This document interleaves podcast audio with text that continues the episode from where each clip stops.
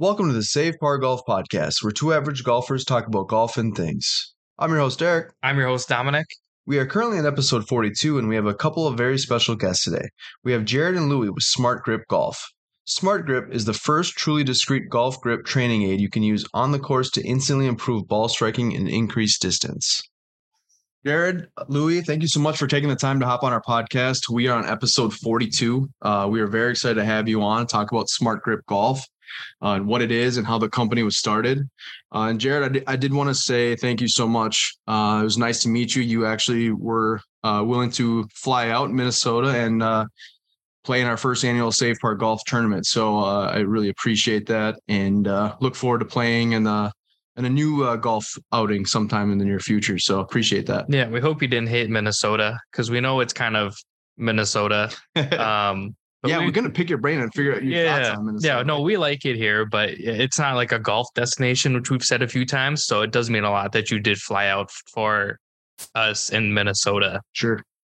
Yeah, it was a pleasure. First of all, thank you. Um, you know, Derek and I have been talking on Instagram for a little while, and I'm just I, I said this to him then, and I'll say it now. i have been very impressed with the you know camaraderie, um, not just in the golf sector, but with Derek, you know, personally. And so, you know, I wouldn't just do that for anyone. I think well, I appreciate a, it's that. Quite we had a trek.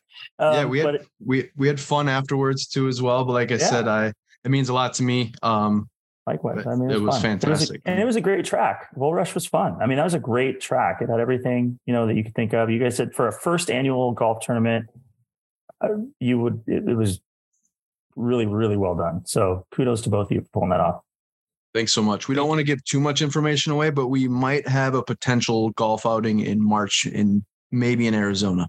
So it's not a for sure thing, but uh awesome. Definitely love to have you guys out. But um so yeah, so let's let's jump right into it. What is smart grip golf? Okay. Uh yeah, we are jumping right into it, aren't we? Um the meat potatoes. Yeah. Dang. What are we gonna do after? What are we gonna talk about after this now?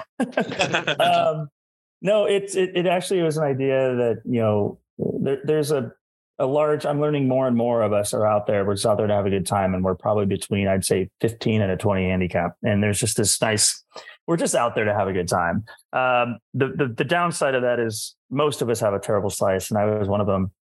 And it was so frustrating, not only because couldn't hit the dang ball straight, you're aiming completely left, um, just to try to make it work to drive 200 yards and just it's just ridiculous. Um, and so, um, of course, I jumped on YouTube and and and uh, learned about the grip um, and all the things that went on with that. And there was a grip called a strong grip where you kind of turn your hand over, and it was like, oh, I'll give this a shot. And I went out the next day or the next, probably the next day. We golfed every other day at that point, um, and gave it a shot, and it worked right away.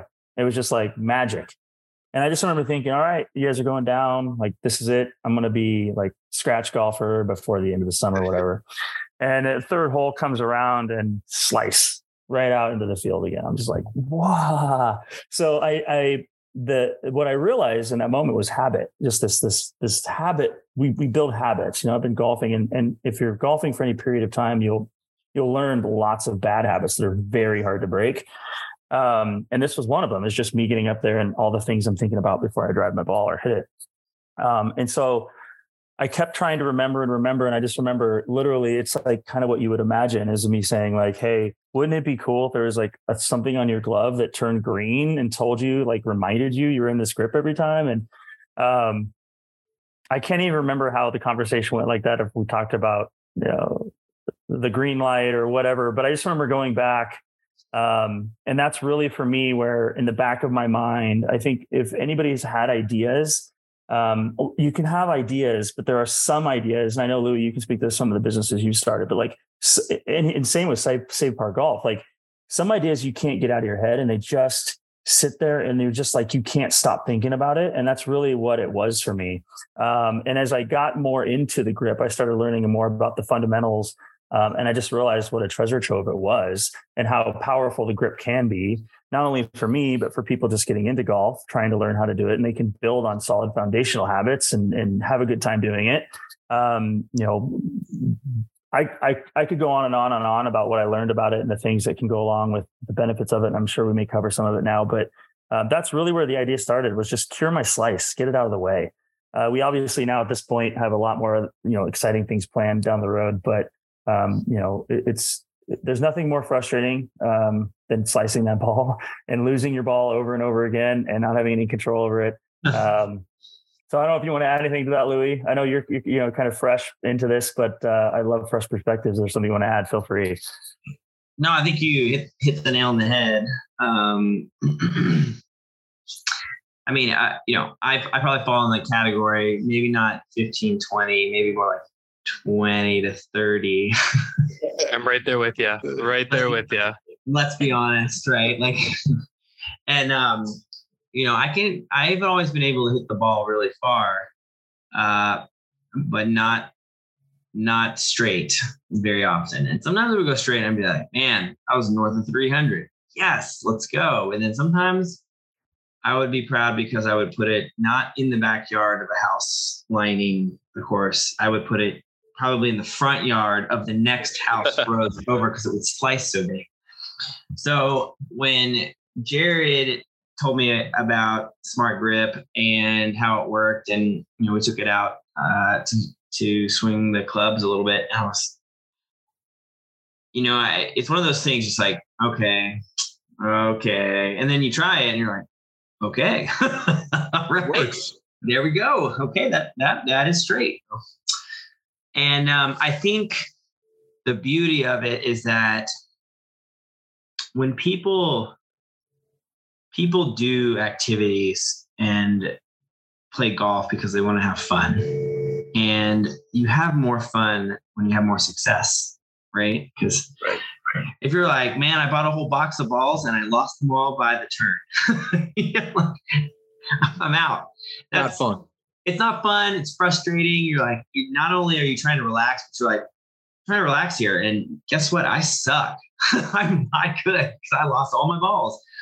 Um so having a a tool like this in a in a non-invasive way really I think can help make golf more fun and even more accessible to people that maybe don't have the time to have a swing coach or to have a, a you know a golf pro work with them for hours and hours and hours.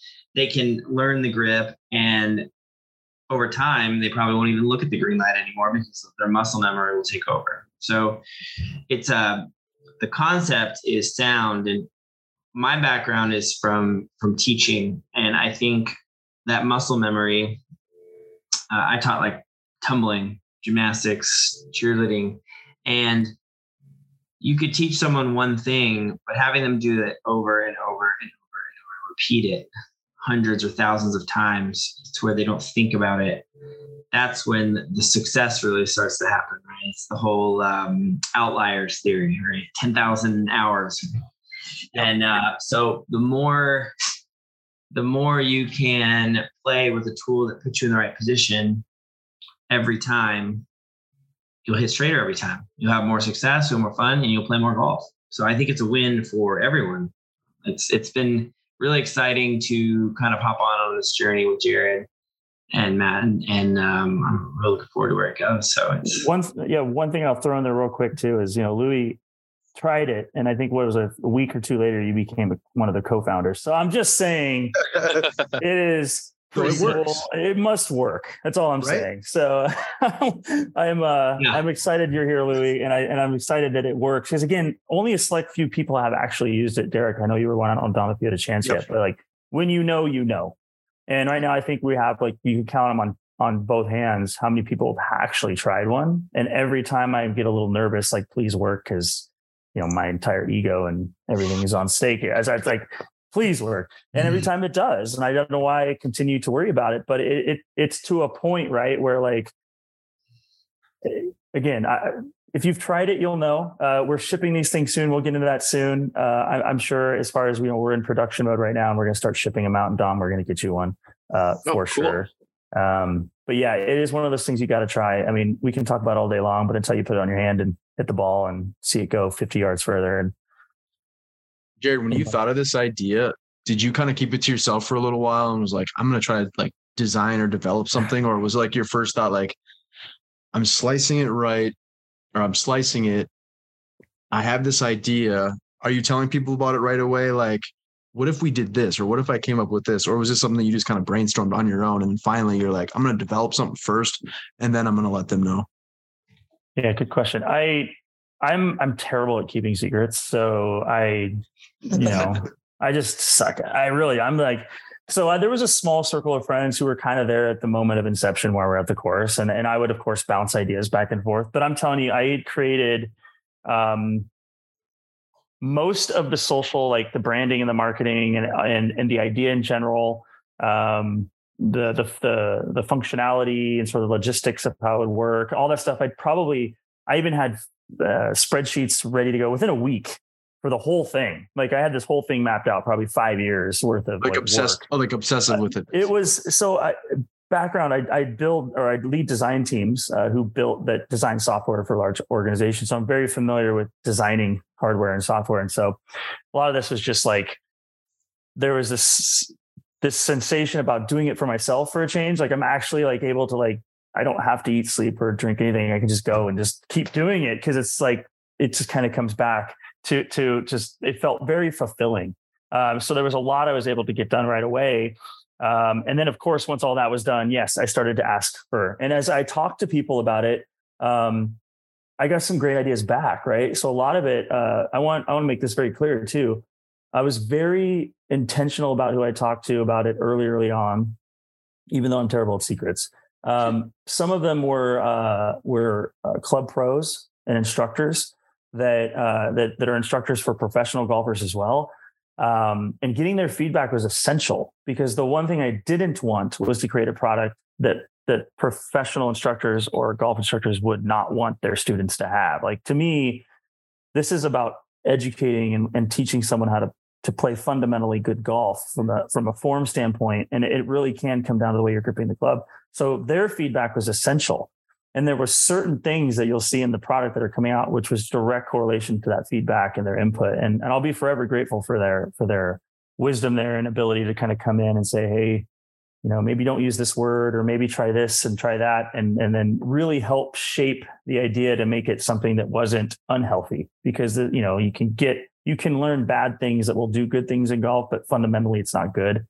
Um, and so that was really really critical for me early on outside of my peer group uh, to get instructor instructors and other professional um, you know, that's a great that's a great point too and i uh, i was going to kind of piggyback off on, that talking about um well first off louis had mentioned you know you any hobby that you pick up is very expensive depending on how you want to approach it right? And so you know you, you have pro v1 golf balls or whatever golf ball it might be they can range from 30 to 46 dollars for a dozen golf balls. And if you're going to go out there and spend anywhere from 50 to 75 dollars for a round of golf add on top of the clubs and the golf balls and then you lose all your golf balls it's just not fun right? And so in in slicing a ball is probably one of the most common things any amateur golfer or any golfer for that matter does. It's just it's very common. Eight so, out of ten. It's eight out of eight, ten Eight out of ten, that's exactly. 80, that's eighty percent. It, yes. it is. It's very common,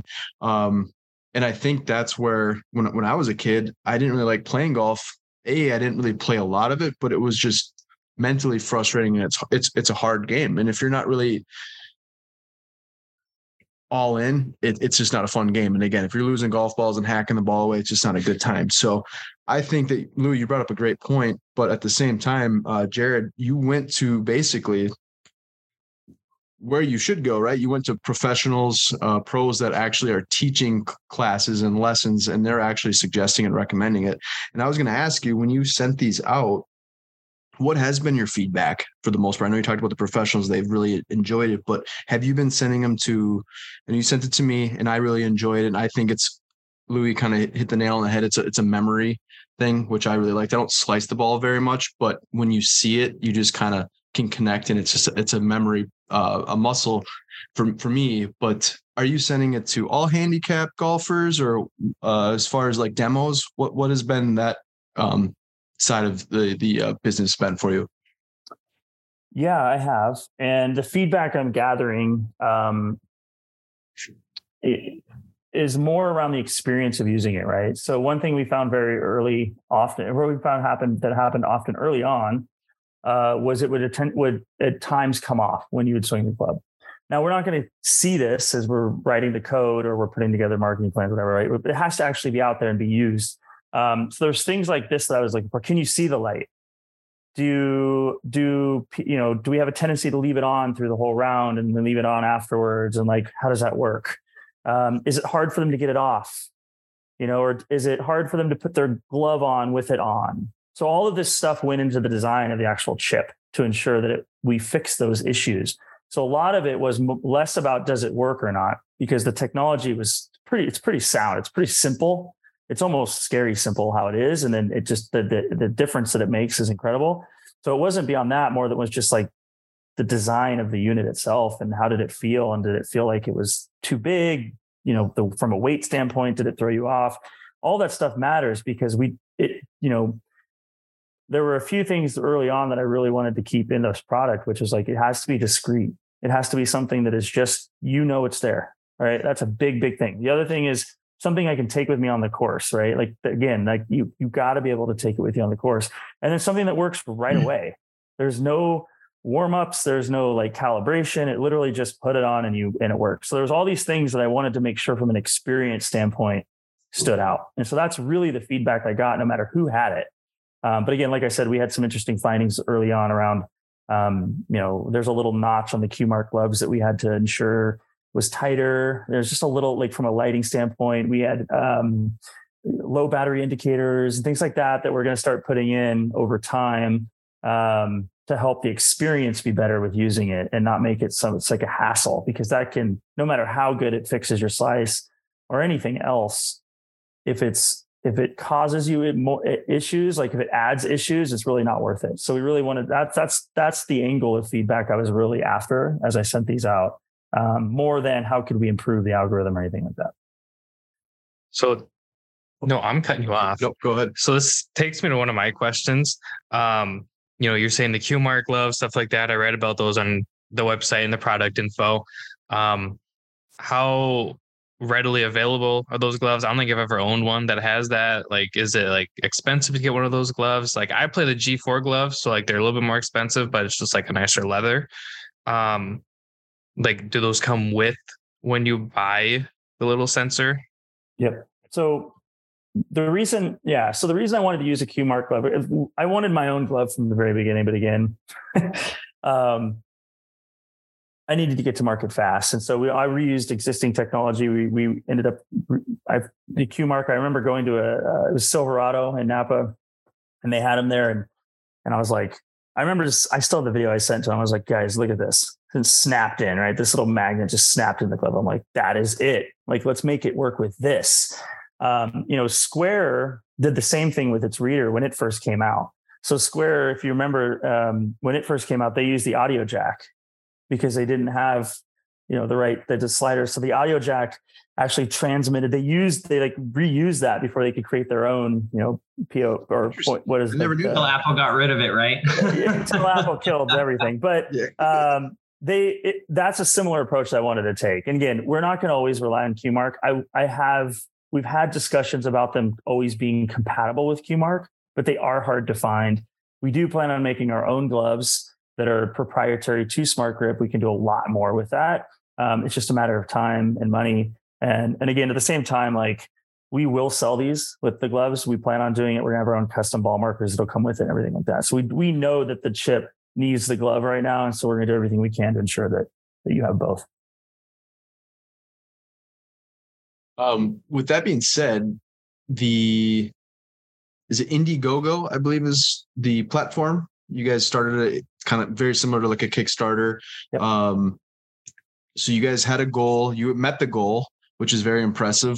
That kudos to you guys for doing that. How was that approach as far as because as far as like followers go, I think it's we had the par train on um a while back and a couple weeks ago. A couple weeks ago, yeah. And like for for us, we have a pretty big platform on Instagram, right? So social media. So it's been very helpful for us. But they kind of did it in reverse, their podcast really took off. And he's like, well, we need to start a, you know, an Instagram page. And so that's kind of how that works. They almost did it in a reverse order, which is very impressive. Um, and for you guys, you're still very new to Instagram and social media, and we're able to to to make that fundraising goal. I think that's fantastic. How how does that work, and what was the approach on that? And did you guys have any help specifically of like, was it just you, Jared, or do you have a couple other team members, Louis and Matt, or how how, how did that uh, help kind of kick? I don't want to say kickstart because I'm taking it. How did that Indiegogo your uh, your fundraiser? You should have just yeah. Said Kickstarter. I know, right? it's funny you say that because initially my intention was to go on Kickstarter, and what happened was Indiegogo reached out to me and was like, "We want to feature you." And we want you to be exclusive. And so they, you know, it was something I had to think about because I, again, I've heard of Kickstarter and I was very familiar that I was not as familiar with Indiegogo but they were so excited. They were like, literally, we will like whatever you need to get you going. We will we'll promote you. We'll help you. And so I was just like, wow, like I I of course like if you if you're going to do that um you know it, it's a very similar platform to kickstarter it's going to it runs very much the same way when you think about you know how you want to how do you want to launch and run a campaign so it was something that you know we decided to do and um you know, I, I, take great pride in that Indiegogo page because uh, I, I, did a lot of research in in what makes a great Indiegogo page. Believe it or not, like all the things that you got to put on there, um, and you know, it's one of those things again where I just got so involved with it. I just kept kept updating it, kept tweaking it, kept improving it, kept trying new things, and um, the the feedback I got from Indiegogo when they first looked through it was, you know, I you, you, can't say all of this. Like you have all this stuff in here. Like you're telling like your life story basically. Like you need to just cut it down, like to bare essentials.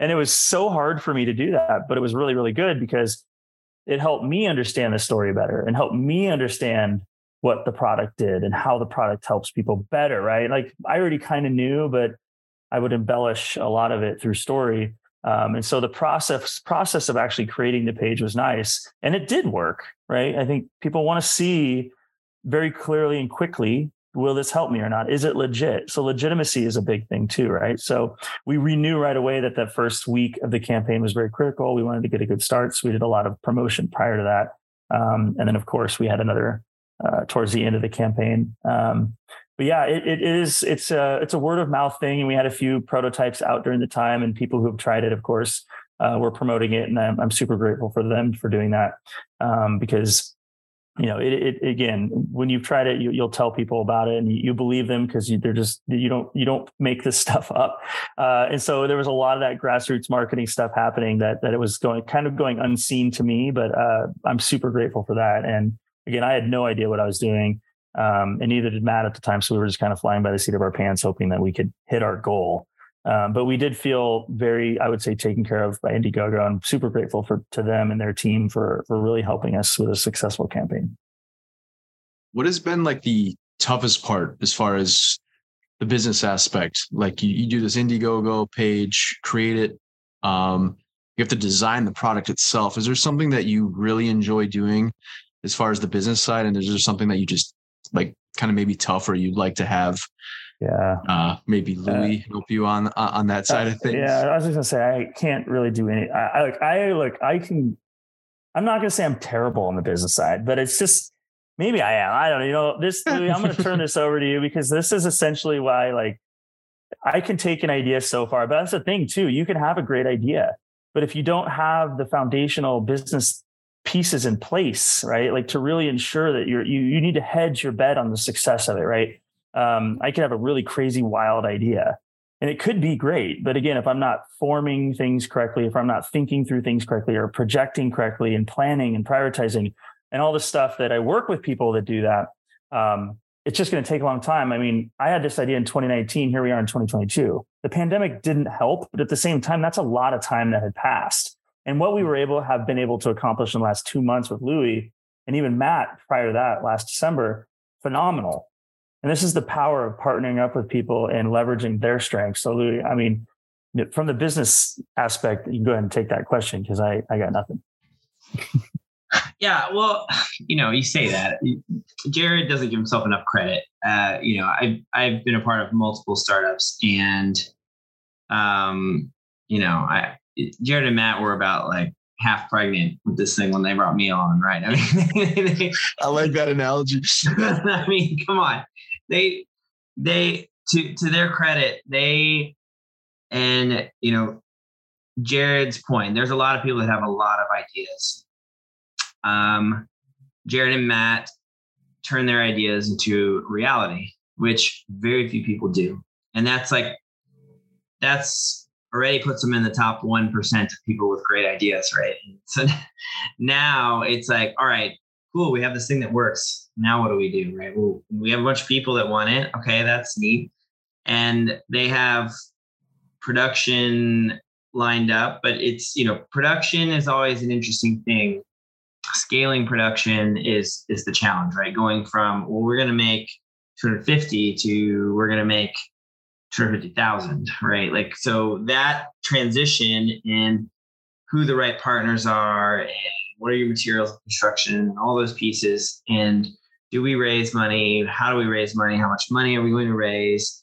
When do we start marketing? All of those things um, is is kind of like that is the next step right? And, and as we stand here today it's we're we're preparing um, to kind of birth this child right that is smart grip i mean it's like a, a, mother that did all the work it grew the baby and then now it's about to be born but you still got to raise it right you gotta you gotta nurture it feed it and teach it and train it and coax it and guide it along and there'll be ups and downs, and, and that's with every business. But um, you know, we've we've got an exciting road ahead, and uh, you know, Jared and Matt did such an excellent job getting it to where where it is, and, and you know, as we continue to grow, I'm sure the team will grow as well, right? And and that's the exciting part about starting businesses and creating and building, right? Is is that you create not only a product, but you as we create jobs, we create livelihoods for people, you create more and and you you know all the people involved, whether they're using, you know, they're a customer or they're um, on the team, you know, their lives are are better because of this idea that became a product. And it all starts back with Jared in his head. So that's to me is always the the most um, interesting and fascinating thing about starting a business is that just that idea down the road can be providing livelihoods for families and food on the table and helping more and more people enjoy something. It's just such a gift to the world that Jared gave when he took his idea and said, "Let's make this real, Matt."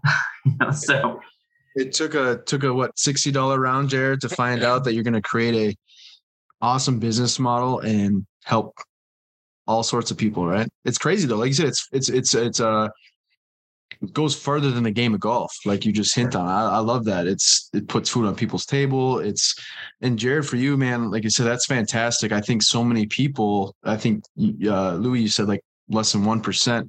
So many people have awesome creative ideas, but they get so scared or they just don't believe in it and they just don't do it right. And I think that's where.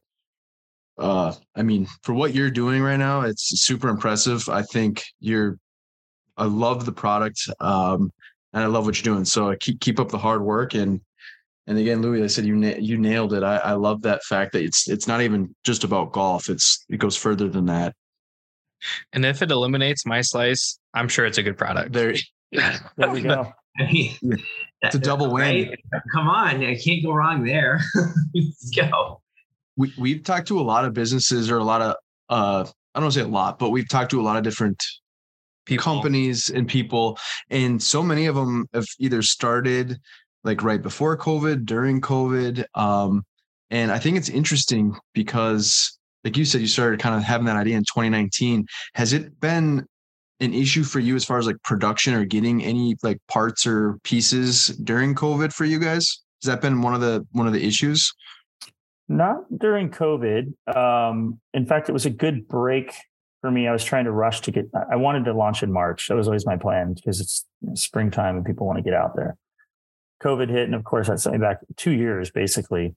Um, Tiger winning the Masters really helps. So when Tiger's playing golf, it's good for everybody. Um, so the timing kind of went up. Uh, but yes, the, we did have some production issues. Really, I know, and I, I know Matt couldn't join tonight, but um, supply chain issues are all over the place. And so right now we're having the same stuff now where we're trying to order parts um, and that's actually the harder part is is trying to get through the initial um, you know phase of this while we're going through a supply chain shortage. So uh, that's been more of a recent issue not necessarily covid uh, or pandemic related.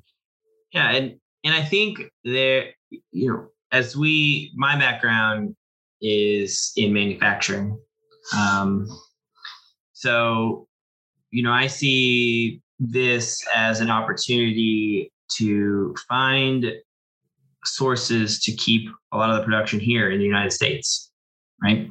A lot of production has moved overseas, and I think a lot of organizations here lately, especially coming out of COVID and with what's going on between Ukraine and Russia, you find a lot of the supply chains really under a high level of stress, um, enormous uh, shortages, long delays in deliveries. Uh, and a lot of it is, you know, just getting product out, getting product made. Uh, there's lots of still COVID shutdowns that are happening in China, and they're locking down whole cities. And um, if we were to go there, who knows, right? So I think the opportunity here is um, if we can keep as much manufacturing here stateside, um, huge opportunity to kind of tighten up that supply chain and take kind of seize our own destiny right? So not not put our destiny in a bunch of different suppliers hands and we can consolidate that as much as possible or self produce as much as possible. Um, that that helps to kind of cover the risk and mitigate a lot of the risk that, that people are facing in supply chains right now so, so since we're kind of on the topic of manufacturing and stuff like that, what is it made out of? Like, is it plastic? Is it like an anodized aluminum? You know, is it something lightweight? Magic? I like that. magic. magic. the secret. Can't tell you until you buy one. yeah. Yeah. Jared, I'll let you talk about the components. Um, it it does magnetically connect to the QMark glove, which is mm-hmm. I think a really a really neat feature. And um, no, yeah, we've we've we've debated this. So I know from the beginning I wanted um, you know, form factor was important. I wanted to look good. I wanted to be something people like and I wanted to wanted to feel like an Apple product sort of sense, you know, where it feels polished. Um and again, that could be, be me being making bad business decisions. Maybe. Um, but uh, in either case, um, that's where we, I want it to go. And I think right now where we're at is you know, if it's the functionality of it, it's the outcome that it's producing that's the most important thing. And we have some very durable plastic that we're experimenting with right now that's still very rugged and very good looking. Um, we do have a, an aluminum based um, coat, like aluminum coated material that looks really, really, really good. Um, but again, we have additional functionality and technology we want to add into it later on for Smart Grip Pros. Um, and so it's really, there's a lot of this we're discussing internally around how do we want to launch this do we want uh, an alpha version and a beta version when it comes to the types of that people have? So there's an entry point and maybe a more pro level one that has a little bit more features and things like that. Um, the the sky's the limit too when we come out with our own app, for example, right? So we are looking at materials as far as where they're made. I'm leaving that up to Matt. Matt's kind of the production and manufacturing guy, and and I trust him with all of that. And for me, I just look at it and I'm like, it just needs to stay on the glove. It needs to be it needs to be easy to take on and off, and it needs to look fucking awesome. Like that is like it just has to be one of those things people look at and go, "What is that?" Like a bionic hand of some kind. Like you just feel like you're in the future, um, and it, it, just has to. Like, the quality to me means everything um, outside of obviously the outcome that it produces. But I'm, I'm just a big stickler on quality, and so a lot of it, Stark.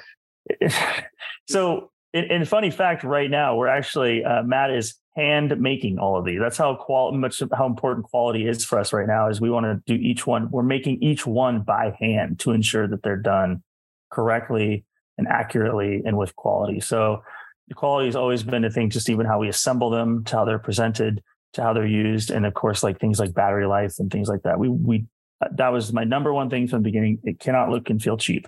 No way. Because golf is a game where we're not out there, you know, sure, we can play our nitro balls if we want or our, our Top Flites. But when it comes to like our swing and we got our gloves, you're starting to see clothing and everything else happening. It's looking really good right now. The last thing you need is some cheap looking plastic on your glove that just looks like some, you know, whatever. So I'm I'm I'm big on this one and I'm very bullish on it. And it's something that again probably gets me in more trouble from a business aspect. But uh, I I absolutely we are you know, really taking it seriously as far as the materials we're using to ensure that they're just durable, waterproof, resistant, etc., um, but also look really good at the same time. So we talked about what smart golf or smart grip golf is. How, how how does it for the for our listeners? How does it work? You get a glove, you put the chip on. Can you just explain? I know we've talked about what it does, but so if somebody buys one, what are they going to get? They will get a chip, smart grip chip, um, and a glove, the QMark compatible glove. Um, well, you'll simply just just attach it. There's a little notch on the QMark gloves where you'll pick up the metal ball marker. Typically, it's where you can put your finger to pull it up. We use that notch to calibrate it um, on the accelerometer inside of it. So we use that to sort of calibrate the hand. So once that's in, you'll see it blink three times. That means it's on and it's now reading data. Once it's on, you'll grip your club. Now, one thing people I found in the field, um, a lot of us tend to grip the club incorrectly. I know we talked about this, Derek, uh, a couple weekends ago. Um, a lot of people will grip it in the palm of their hand, and what you want to do is grip it like you would grip a hammer. So you're going to grip it in the fingers or like the knuckles or the kind of down the bottom, the base of your fingers. Like think about holding a hammer. You wouldn't hold it in the palm because you have very little uh, motion in that hand. So by holding it in the finger, you'll get a you'll get better accuracy of smart grip because it was made for a proper grip. I do um, everything it, wrong then. when you when you're holding in the palm, what'll happen, and this is a good indicator actually for anyone listening to this podcast. If you're you'll know you're holding it in your palm if it feels like you're turning your left hand over way too much. Like it'll feel like you're almost like this looks ridiculous. I should not have my hand completely upside down. Um, it's because you're holding it in the palm. So if you think about holding your golf club up like a you're like a sword and you're just putting it in your hand and then you just drop it down. That's what it needs to feel like. And then the green light will turn on.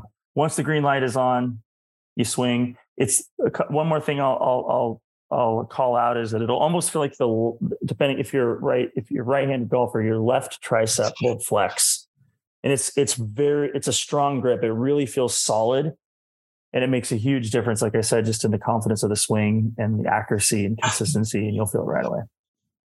You do have a smart grip and a smart grip pro, correct? Currently, yes. Okay. And as far as like the like the battery life, eh, how, how does that work? So is it is it just like a little little chip, or do you charge it? Well, and like how do they differ? Like, is the Pro going to be like amazingly different, or is it just added battery life with a couple of features, or? Well, the Pro different material. It's got an aluminum coated, you know, metal base, uh, much more up upscale. It's got it lasts the battery lasts twice as long.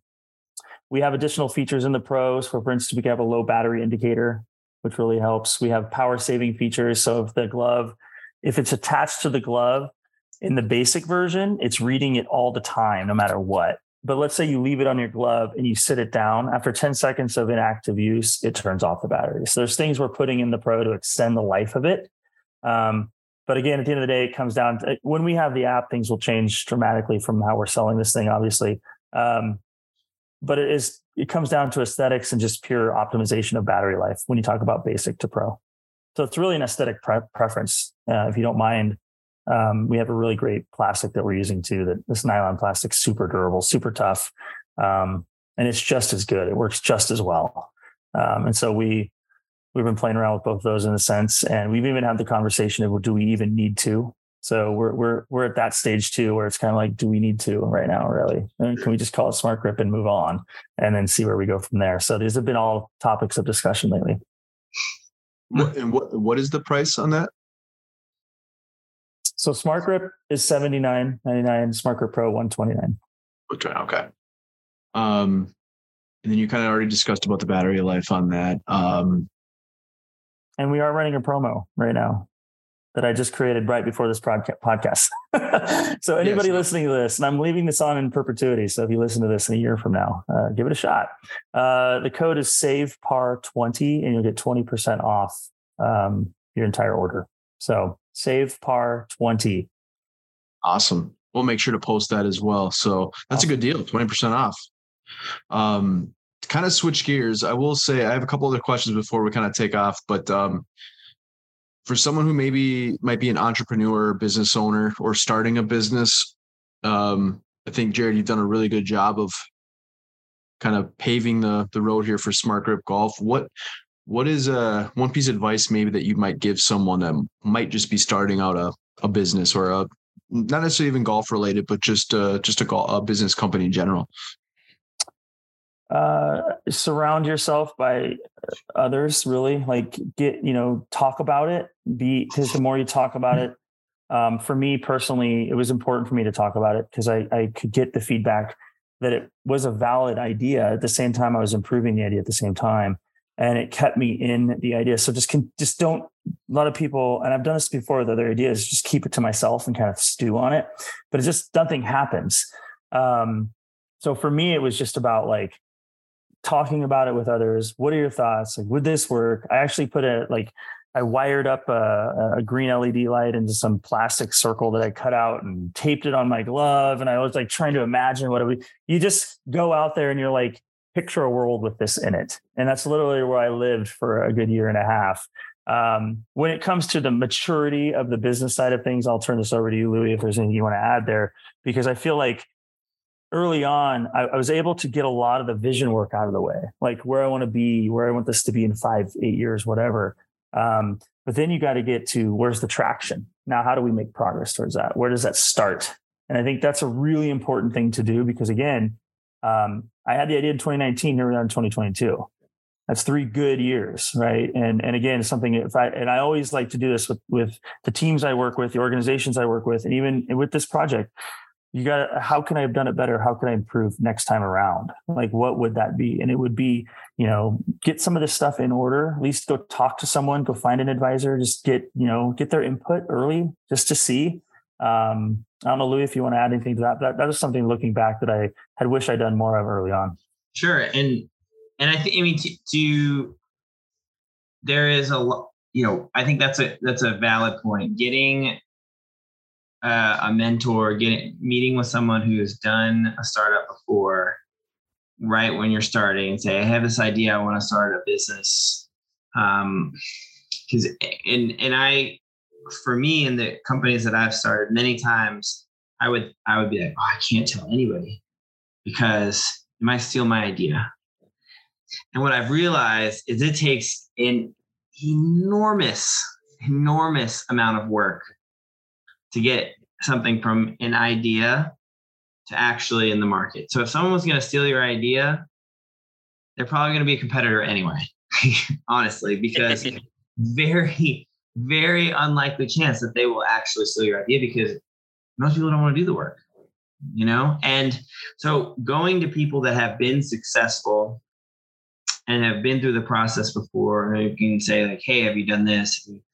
Have you check the domain names? Have you done the trademark searches? Have you done all, you know, all of those little details that, you know, you can check and, and, and, or not. Um, so you don't, you know, get down the road. And then I think one of the, my favorite um, examples uh, that, that I can give and I, I, loved watching it, and I think everybody did too. Maybe not for this reason, but uh, if you think about Elon Musk, with SpaceX and especially the Starship, right? It was like Starship 10 by the time that thing landed back down. I mean, it it blew up like millions and millions of dollars blew up over and over and over. It failed so many times. But the trick to starting any company is to fail quickly and to fail fast, right? Because you learn when you fail. Well, that didn't work. All right, let's try something different. Let's try something different. Let's try to improve. Let's try to improve. And the faster you can iterate that cycle, the quicker you get to success. Right? If you try to put it all into one one bet, this is my one shot. It's got to be perfect. You know, you may or may not hit the target. Very often you don't. But if you're open to failing and you're willing to try and try again and try again, learn and learn and learn, that kind of repetition, that kind of grit and fortitude and commitment to the idea and the business is what usually sets apart the people that are successful and not. And that I think most people can do that if they they commit to that and they're open to you know failing. Most people don't like it though. I don't like to fail. But It's a great, great example. Actually, both both of you guys had awesome pieces of advice. Yeah, it's the one thing like I'm in management and I'm actually a business uh major and it's kind of going but it's not really going type of thing in school. Um the one thing I tell my staff is like it's okay to fail. You know, you're not going to be great at everything at every time. But if you're going to fail, I want you to learn from it and learn why you failed, whether it's, you know, just X, Y, and Z, or if it's something that all you have to do is tweak one word. You know, it's all about growing from the experience. And if it happens, you know, it'll happen regardless. You're going to fail eventually, if not right away. It's kind of like, you know, I can't help but relate everything we've talked about to kind of us starting this podcast. No, I think we kind of had the idea in 2019. And then I think 2020 came around. We're like, well, if we're going to do this, we're going to do it big. We're going to do it right. We're going to be quality driven versus quantity driven.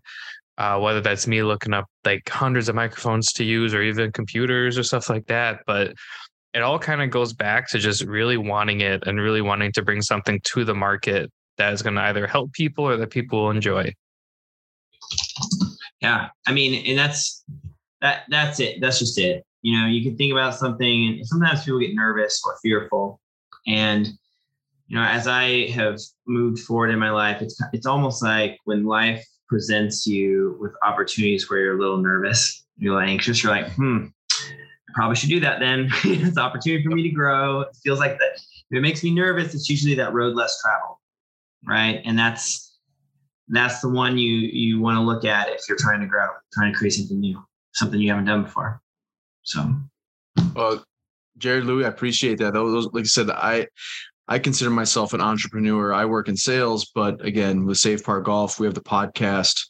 Um, we're always looking at ways to grow the game of golf, and again, this is why we do the podcast. Uh, probably one of my favorite things is being able to help companies that have an awesome idea or awesome product, but we have the platform to be able to present it and show other people um, these items. And like like you said louis uh keep kind of going back to it about how it's it's more than golf. And that, that's what i love. We we've talked about leaderboard customs for example.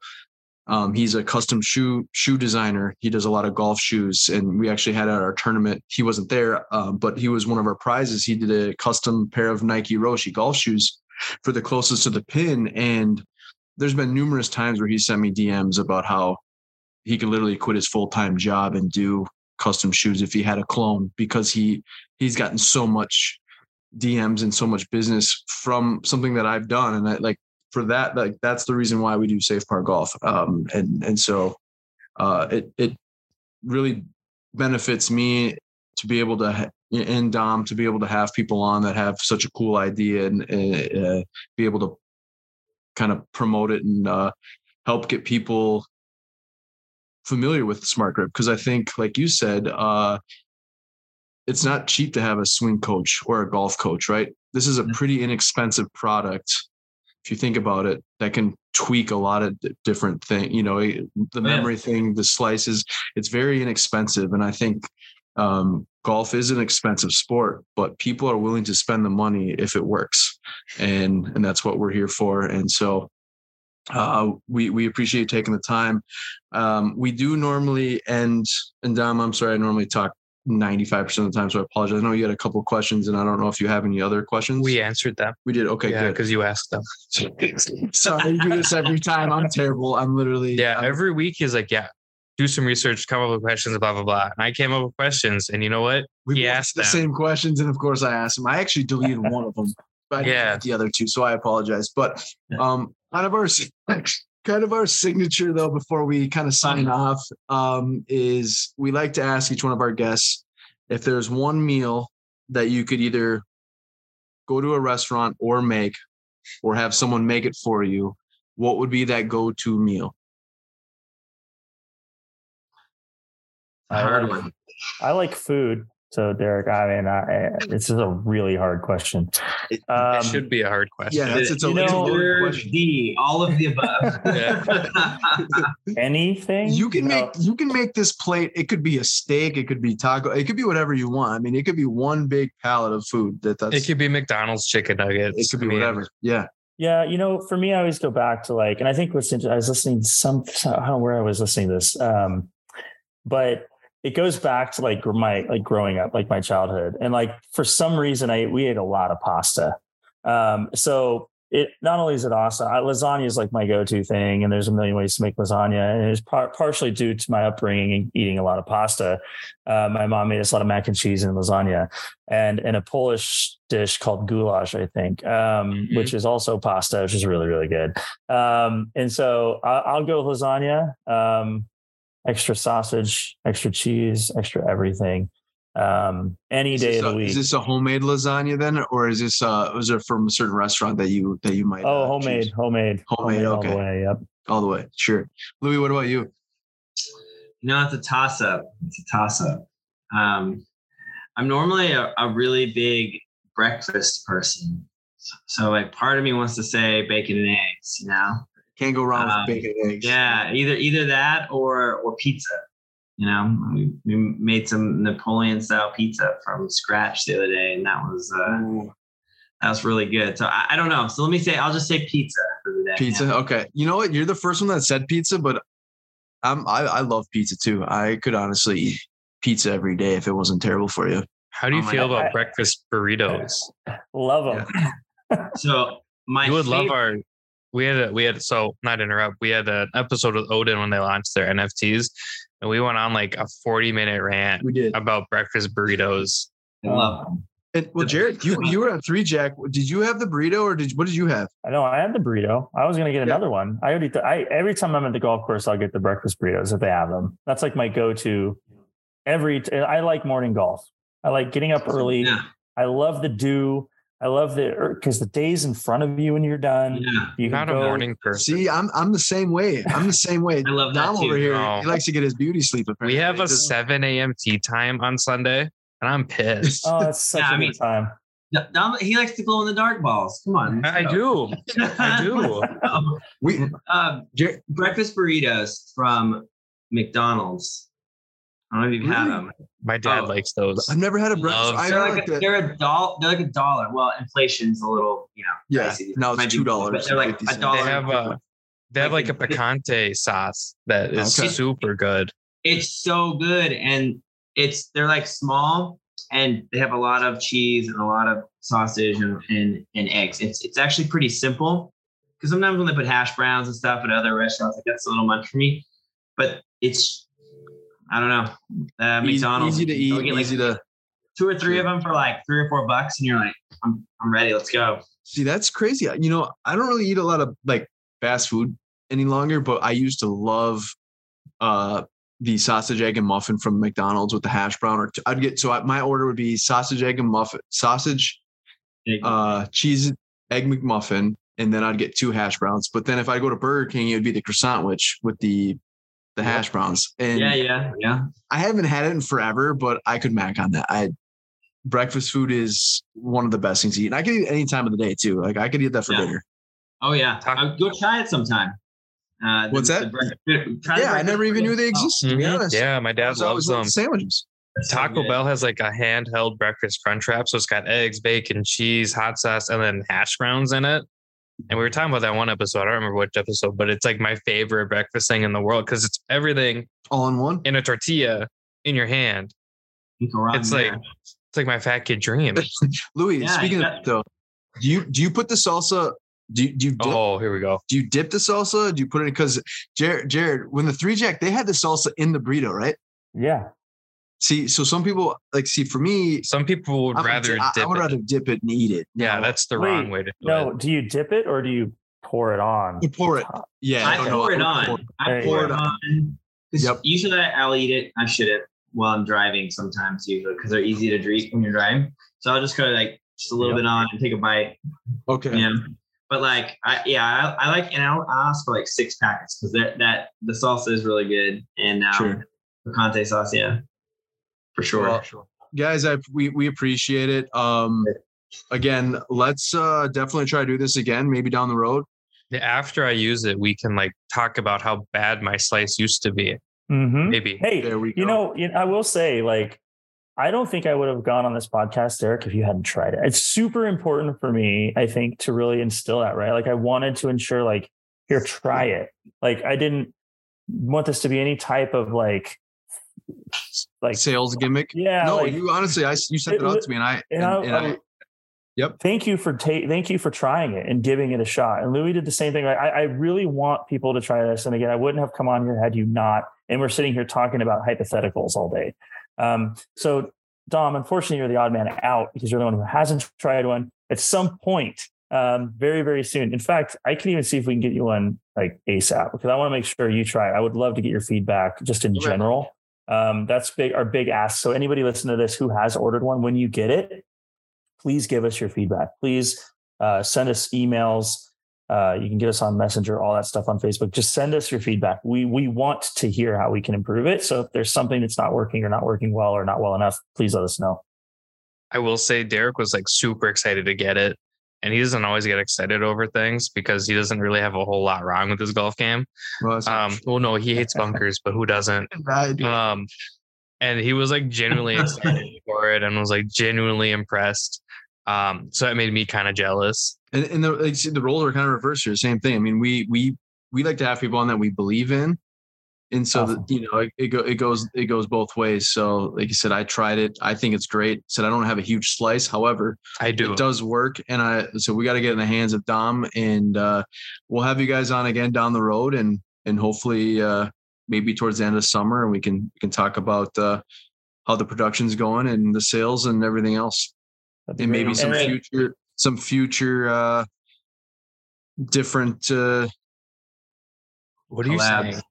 Collabs or There yeah go. whatever yeah exactly It's like, We I can don't know do what you're We- saying. Yeah, we could do some Yeah. more Instagram. I, we got to do more of that anyway. It's just fun to get on and riff and talk Yeah. golf because we didn't get to talk about LIV. and We didn't get to talk about Brooks Koepka, which I'm kind of pissed about. which is Um, crazy right Oh, I mean, we can still we can still talk about it. yeah if you want to take a minute i thought that I was mean, kind of crazy considering the whole greedy thing and then all of a sudden next thing you know he's gone Yeah, this man sat up there and I was like, "Man, Yep. all these guys are chasing money. I'm chasing majors, blah blah blah." And then he's like, "Okay, deuces, bye," and taking the money. Well, his brother went, you know, the week before, and I think part of the plan was let's see, you know, let's see how little brother does, and then obviously the feedback was good, and Brooks is like, all right, my little brother is not going to make more money than me. This is ridiculous. So that's um, exactly what i said yeah, too i'm like he's gonna be making more money playing and finishing and tied for 20th or whatever That man has like the craziest ego I've ever seen on tour. Like, although the popcorn will be back though with bryson and uh yeah, yeah, that's the best So part. I'm excited to see how that's going to unfold. Do you- what do you uh, think about LIV though, in general? Yeah, Still so many questions, but Yeah, no, uh, this is a this is a, this is a touchy topic I'm finding in the industry, but um, and I'm not going to give you the political answer. I'm going to tell you, I actually really like the idea of LIV golf. If it wasn't Saudi backed, it wouldn't be as big deal. In fact, it'd be a completely different conversation that we're having right now. Um, but I don't think that has really anything to do with the fact that their players are making these decisions for a reason, right? They're not. They, there must be some big fundamental issues with the other organization we shall not name like for this to happen right that we don't even know about. Like these are major players and they're continuing to go over there. So there's a lot we don't know. I think it's great to sort of you know it's called competition. Like you know it's good it's healthy for businesses to compete like this. Um, so I, i'm actually excited not as much about the LIV tour itself but for what it's doing for the game of golf and how it's opening up opportunities for players to explore different ways of playing how they want to play and where they want to play and how they want to make their money. And some people like Rory really want to earn their money on tour, probably because he's already got more money than he needs.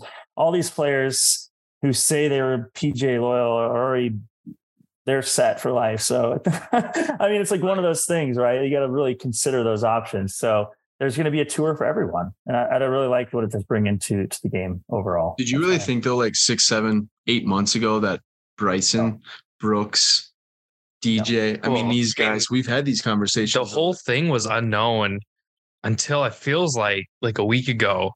You know, because there are all these rumors. It's like, yeah, this is going to happen, but then we didn't have a name for it. We didn't have any TV deals. We didn't even have a streaming deal at that point. And you know, there are no names attached to it other than Greg Norman. Well, and well- now I think it's crazy. You know, when the older dudes left, I was like, okay, get your money, get your bag, whatever. Don't True. blame you. You know, Phil Mickelson's a PGA legend, whether you want to say so or not. Like he did his time on tour, stuff like that.